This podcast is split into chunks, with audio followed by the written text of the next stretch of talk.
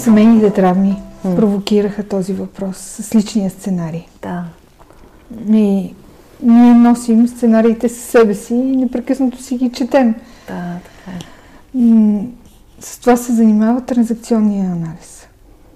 И заради това с теб искам да обсъдим и да ни дадеш твоята гледна точка на човек, който се занимава с транзакционен анализ. Какво са сценариите? Да разкажем а, откъде се появяват те. Какво е по-голямата теория, в която е описан личния сценарий? Те на кого са? Това са собствените ни мисли, думите на родителите ни или събитията в живота ни, ни карат да подредим този сценарий? Mm-hmm. Когато говорим за, за транзакционен анализ, разбира се, че това е едно от основните понятия. Житейския сценарий или само сценарият обикновено се смята, или Бърн така смята, създателя на транзакционния анализ, че това е една несъзнавана програма, която детето освоява до четвъртата си година. След това тя се подкрепя от родителите и в хода на живота детето намира потвърждения на сценарийните си решения, като този сценарий е този план на живота, който включва как ще живея и дори финалната сцена на нашия живот. И това е в общи линии сценарият.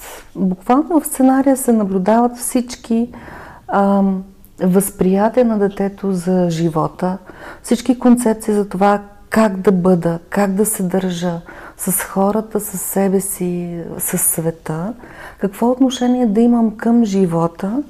И а, този сценарий изгражда наистина съдържателната структура на нашето живеене. Това е жизнен сценарий. Можем да си помислим, когато говорим за житейски сценарий, за историята на нашия живот. Това дори е препоръчително да се направи като упражнение.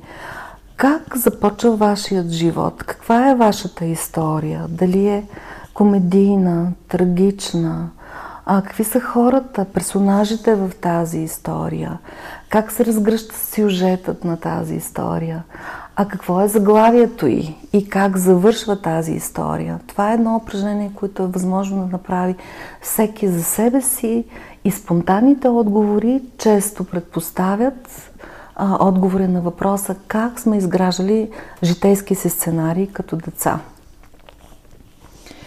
Казваш, до четири годишна възраст се изгражда. Как едно дете има идея за изграждането на този сценарий? Откъде води своите изводи? Дали е драматично или е комедийно?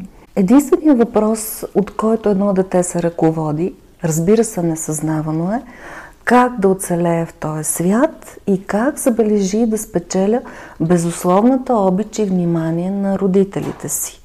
За едно дете е типично да мисли в митологията на безусловната любов на родителите си. И по-късно обаче, когато порасне и стане възрастен, проблема е, че детските стратегии се прилагат в живота ни на възрастен, когато вече е добре да са ревизирани, да са преосмислени, да сме взели нови решения. Тъй като планът на живота е несъзнаван, детето прави всичко възможно да оцелее първо, а след това да се хареса на родителите си. То смята, че родителите държат диктата на живота му. Те управляват живота му, както и смъртта му. И за да оцелее детето, прави всичко възможно, за да спечели любовта на родителите си. Разбира се, че когато говорим за сценарий, той има свои компоненти. Част от тях се наричат сценарни чувства, сценарни послания и сценарни решения. Сценарните послания са тези послания, които един родител дава към детето по невербален начин най-напред. Например, ако едно дете протяга ръчички към майката и тя го взема, в него несъзнавано се изгражда усещането „имам доверие на мама и ме обичат“. Ако майката поради някакви вътрешни или външни причини отхвърля детето и у него, знаеш, се създава така нареченото базово доверие или базово недоверие, то детето си мисли „каквото и да направя, няма да съм обичано“. И тази мисъл, разбира се, че не е рационална. Това е детското възприятие за нещата. Типично за детското възприятие е така нареченото магическо мислене или егоцентричното мислене по Пиаже. Магическото мислене означава едно дете да мисли, че той е в центъра на Вселената и че от него зависят решенията за живота най-вече и за отношенията между неговите родители. Например, ако родителите се карат, детето си казва: сигурно се карат заради мен. Ако родителите го отблъскват или са изморени и те не могат да играят с него, вероятно е то да си помисли: нещо в мен не е наред. Mm-hmm. Така че тези сценарийни послания са първо невербални.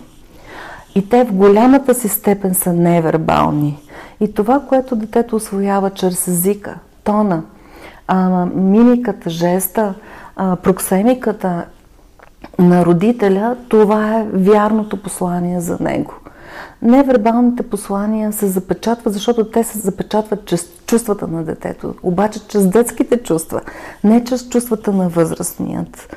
Детските чувства обикновено са свързани с крайности, с мимолетност, те са силни афекти на любов, на, на тъга, на радост или на страх. Това са четирите основни чувства, които едно дете може да изпита. И как сега е такова едно дете създава сценария си? Наблюдавайки родителя, попивайки от неговите послания, то решава как ще живее. От, от четвъртата година приблизително е сформирало а, рамката на сценария си, до към седмата този сценарий се детайлизира и шлифова и вече в тинейджерската възраст се е изградило отношението за себе си. В основата на сценария винаги лежат едни такива а, послания, които не са верни задължително, но детето е възприело като такива. От детското възприемане на сценария зависи, зависи как ще продължи живота му. Например, обичан съм, не съм обичан. Мога да се сближавам с хората, не мога да се сближавам с хората. А, добре е да се развивам и да мисля или точно обратното. Това означава ли, че когато човек, например, казва: на мен нещата ми се получават трудно и мен всички ме критикуват, никой не ме обича. Mm-hmm. Това може да е свързано и с най-ранни детски преживявания, които отдавна да са загубени корените, да не се виждат надолу, когато погледне. Mm-hmm. И след това, ако едно, да кажем, оптимистично дете поглежда и си казва: о, аз и това ще го справя, и това ще се справя, и ще ми е лесно и няма значение. То човек, който е възприел тогава, че му е трудно, било да му обърна внимание, било поради някаква друга причина, да речем физическо нараняване, двамата при една и съща ситуация биха могли да имат абсолютно различен поглед. Точно това означава. Всъщност в начина на реакция можем да съдим за взетите житейски сценарийни решения в миналото. А, ние говорим за три вида сценарии. За печеливш сценарий, за непечеливш стандартен сценарий и за губещ. И сега ще разкажа за разликата между тях. Печелившият сценарий има хората, които вземат сами решения, поставят си цели, решават тези цели, знаят, че живота така или иначе се случва за всички в своите амплитуди и преминават през това без много драматизъм. Най-характерното за хората, които носят печеливш сценарий, е, че те чувстват удовлетворение от постигането на целите. Удовлетворението е психическият корелат на а, радостта на практика. Тези хора си позволяват хем удовлетворение, хем радост да чувстват. И то не е свързано с парите, нито с статуквото. Това е психологическото усещане за мен и за моите постижения.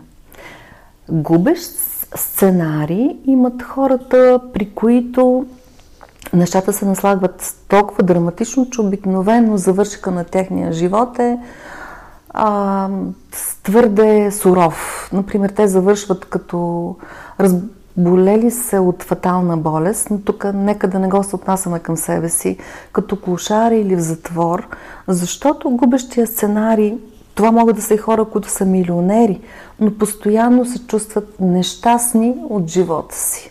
Тоест, вземат, те са взели на даден етап решение, че каквото и да правя не е достатъчно, или мен каквото и да правя не ме обичат. Обикновено това са решенията. Не ме обичат, не заслужавам, не ставам.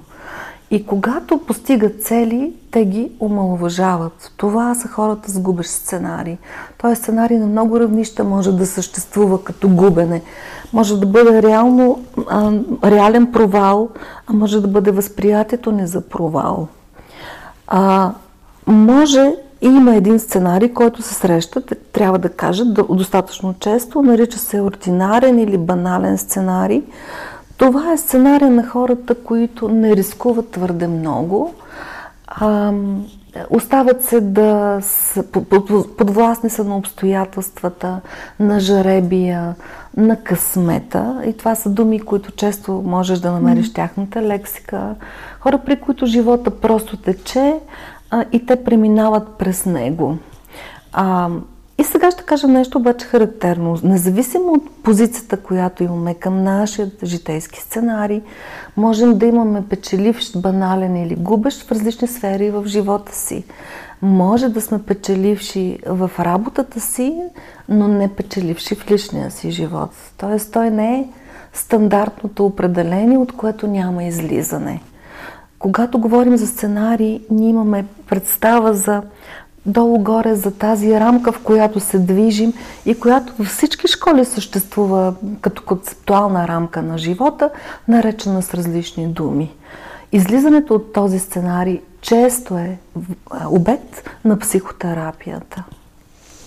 Това свързва ли се с хората, които казват кариерата много ми върви, но личния живот никога нямам никакъв успех?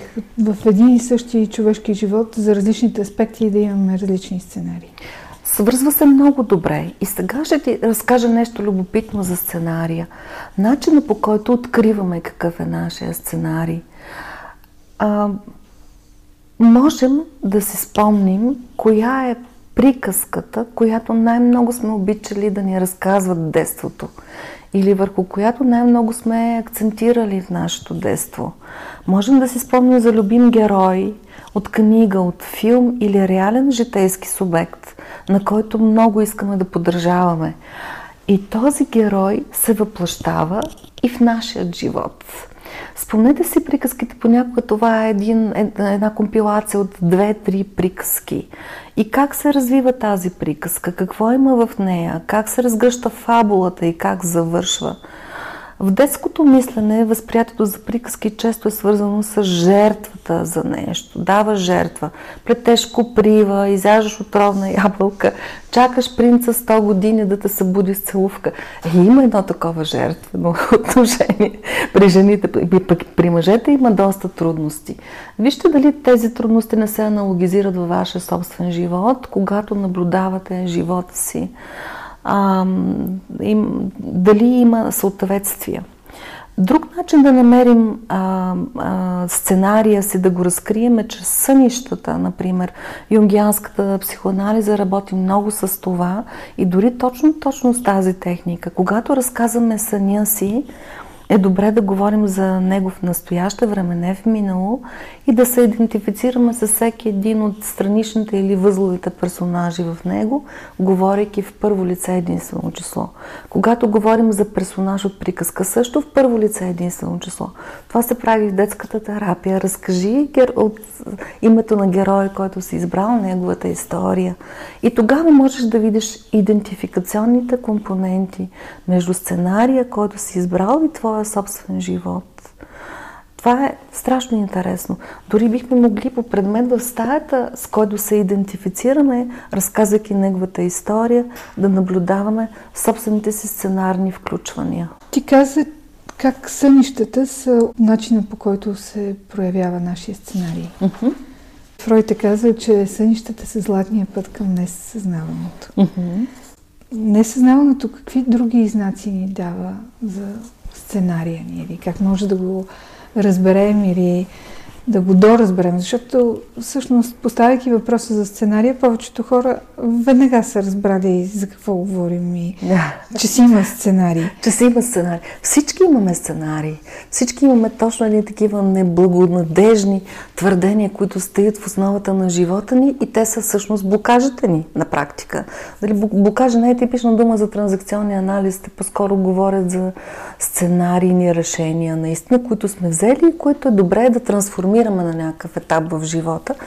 Другият начин, за който можем да говорим и с който да разберем сценария, са ситуациите на стрес, в които неизбежно, на дистрес, в който неизбежно попадаме. Да предположим, че можем да оценим стреса от нула до десет, като в тази измерителна система десет е най-голямото ниво на стрес. Стресът над шест като субективна оценка предполага наше сценарийно поведение. Какво искам да кажа? Това означава, че в момента, в който ние усетим заплаха, чувстваме се неприятно, имаме усещане за дискомфорт, ние най-вероятно сме в нашия сценарий. И това се усеща с едно чувство, наречено еластично чувство в психотерапията, в транзакционния анализ. Аз много обичам да боравя с него и го рисувам често. Чувство дъвка се нарича още. Чувството дъвка е следното нещо. В ситуацията, която преживяваме тук и сега, много напомня като телесно усещане и като емоция на ситуация някога в миналото ни, която често ние сме забравили, пренебрегнали или сме оставили да отплува някъде в несъзнаваното. И тази ситуация се дублира с сегашната ситуация. А ние най-често го разбираме с тялото си. Ти работиш много с тялото си и знаеш колко добър индикатор на реалността е то. И всъщност това е начин, по който можем да предположим какво наистина се е случвало там. Това чувство ластик, ако си го представим като една дъга, в единия край стоят родителите ни, родителски фигури, но могат да стоят и обекти, например звук, мирис, усещане за природа, които са попити на това ниво от детството и които ни дават това усещане в настоящето. В момента, в който ние се сблъскаме с, с ситуация, в която се чувстваме неблагоприятно за нас, това най-вероятно е сценарий. Защото на входа на този, на изхода на този сценарий по-скоро, имаме едно усещане като препотвърждение, сценарно потвърждение се нарича. Например, знаех се аз, че не ставам. Или знаех се аз, че света не е това хубаво място, за което всички говорят. Защото, пак ще се върна към това, сценария предпоставя да изградим отношение към себе си, към околните и към света. Във втората част на епизода, посветен на житейския сценарий, с Милена Манова ще говорим за видовете сценарии и посланията, които сами си повтаряме на глас.